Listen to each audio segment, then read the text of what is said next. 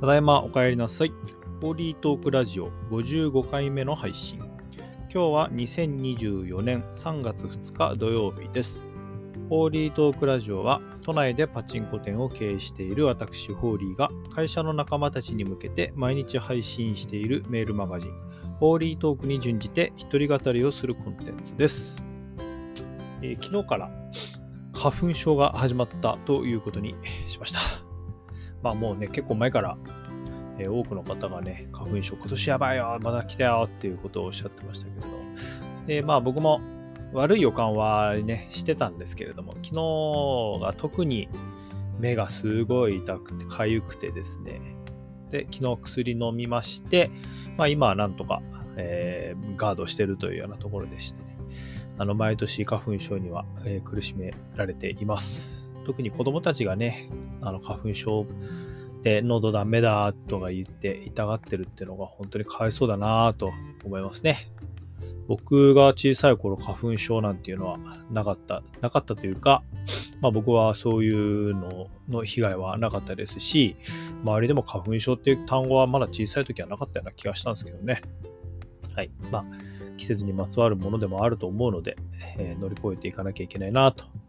思っているところです。さて、えー、メッセージをいただきました。えー、これは、通りすがりのメガーネさん。メガーネってなぜか伸びてるんですが、前回通りすがりのメガネさんという方がいたんですが、えー、同じ方ですね。はい。えー、こんにちは、通りすがりのメガーネです。真のコミュニケーションとはが気になりメールしました。日々の小さなやりとりでさえ100%伝わることなど難しいですよね。ましてや、組織全員で同じ情報を共有するとなると、ポーリーさんがおっしゃられているように、会話の後に伝わったかの確認の一往復が加わることで、だいぶ認識のズレは解消されると思います。日々、今言った何々ってこういうこと？と聞き返す確認習慣が大切だと思いました。通りすがりに失礼しました。ありがとうございます。というメッセージでございました。本当にね、えー、これ、真のコミュニケーションは、えー、ナンバー2754の記事ですね。はい。まあ、セミナーで聞いたんですよね。まあ、コミュニケーション。社内の従業員さんとのコミュニケーション。まあ、特に経営者、幹部目線ですね。えー、これやっといてとか、えー、これ、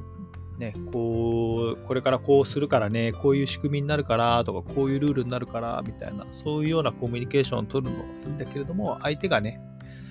えー、まあ、相手にとって立ち位置がね、こっちの方が上だったりすると、あんまりね、え、それな、な、どういうことですか？とか、え、今ちょっと意味がわからなかったんですけど、とかいうのが、まあ、言いづらいみたいなことはもちろんありますよね。だから、こう、一言目に、はい、わかりましたっていう人で、これ、まあ僕もかなり思い当たりましてですね、そういう人って、あのまあ経験的にほぼほぼよく分かってないですよね。話は分かってないというか伝わってないですよね。なんかね、あのこっちも難しいことを例えば、まあ一番ひどいなと思うときは、こう難しそうなことを相談したりとかするときに、ね、これこれ、こういうのってどうどう思う？とか、こういうのってこうした方がいいのかなとかっていうようなことを言ったりしたときに、あ、はい、わかりましたっていう人いるんですよ。で、なんか、ね、こう、一言目にこうそれを受け止めることが、なんかかっこいいっていうか、美学だと思ってる人って多分もしかしているのかなと思うんだけど、でもね、こう話が伝わってないんですよね。で、そういう人って往々に、まあ、往々にして自分の言いたいことを相手にぶつけて、それで終わりみたいな。でもまあ理解されてないで自分の思うように相手が動かなかったりすると不機嫌になるみたいな、まあ、そういう人もいますよね。だからまあそういうふうなことに自分もならないようにしなきゃいけないなと思うし、まあ自分がこう伝えることをね、伝えたいことを相手に伝えた後に、えー、この学びを得たときは、じゃあちょっと今僕が言ったこともあの確認で言ってみて、君の言葉で言ってみてっていうふうに言うことが大事っていうのを教わって、あ、本当そうだなと思うんだけど、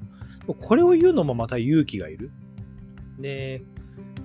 時間がね、こうなんか差し迫ったりとかしてると、そういうのついついサボっちゃう。でも、長い目で見ると、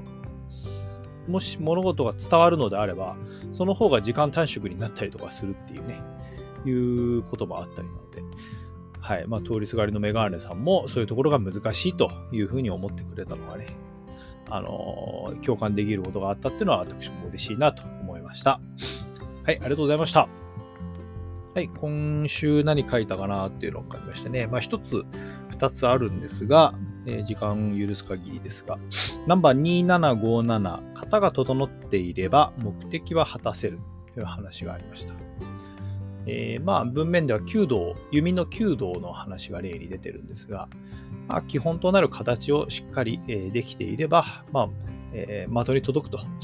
逆に的を狙おう狙おうと思って、えー、やると失敗するよと。まあ、これかなり人生であるあるじゃないか思うんですよね。特に、まあね、勝負事だったり、あとはまあ私はあの冒頭も言ってるようにパチンコ屋をやってますので、でまあ、日々頻繁にパチンコをやってるっていうわけでは私自身正直な話をするとないんですけれども、でもまあ、時間潰しとかによくパチンコ屋に行って実際にお金を入れて遊んだりするんですが、そういう時にあるあるなのは、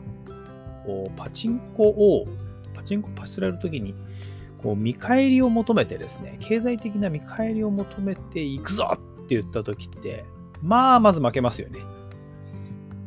で一方で、こう例えば1時間後に待ち合わせがあって、まあ、ちょっと早く着いちゃったと。早く駅まで着いちゃったって言った時に、その時間を埋めるために、いわゆる暇つぶしのためにちょっと寄ってこうかなというふうに言った時と、そういう時って当たるんですよね。なぜか。うん。まあ、もちろん理屈は全くないですし、まあ、そうは言っても、時間潰しに遊びに行って全然何も鳴かず飛ばずで終わるってことも当然あるんですけど、ただ印象にはよく残るなぁと思うんですよね。で、やっぱそれもこの話に僕は通ずるんじゃないかなと思うんですよね。まあ、パチンコ、パチスロって当然、こう、お金が絡んでくるところなので、その見返りを、まあ、ね、返ってくるっていうことがすごい大きな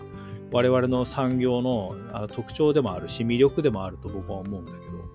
でも、ここまで、こう、歴史長く、そして、まあ、うちの店もね、こう、今のところなんとかお客様に支持していただいてるんですけど、支持してくださってるお客様って、まあ、もちろん、じゃあ何が、何のためにいらっしゃってるんですかって言ったら、まあ、いろいろな人がいてですね、まあ、中にはお金がある、ね、お金がもしかしたら戻ってくるからっていうふうに、まあ、口では頭では思うかもしれないけれども、もし本当にそうだとしたら、長続き僕しないと思うんですよね。それよりも、もっともっと人間の人生において必要な大きなものをパチンコ店っていうのは提供している場所なんじゃないのかなって思いますね。これがなかなか僕は言語化がしきれなくてですね、会社の理念だとかビジョンを示していくときにもスパッとこう表現したいなっていつも思ってることです。今のところの言葉だと人生に彩りを与えたいなというようなことがあります。やっぱりね、寄り道だったり、一見無駄だと思うようなことも自分の心持ち次第で楽しめるっていうことなんでだなと思うんですよね。その心の余裕を持つことがえ僕は人生の彩りだと思うし、それを持つ、それを実感、再認識するために、まあ、そういう営みがあるんじゃないのかな。ここで言うところのパチンコ、パチスロがあるんじゃないのかな。そういうことをね、お客様に伝え続けて、お客様に、まあ、無意識でも提供、意識して、うん、ちょっとおかしいね。無意識にでも、そういうことをえ充足してもらえるような商売をやり続けていきたいなっていうのが今の僕の考えなので、まあ、こういう話を、えー、学びとして、え、引っかかったんじゃないかなと思いました。はい。ということで、えー、今日もこんぐらいで終わりにしたいと思います。また来週楽しみにしています。では、いってらっしゃい。行ってきます。バイバイ。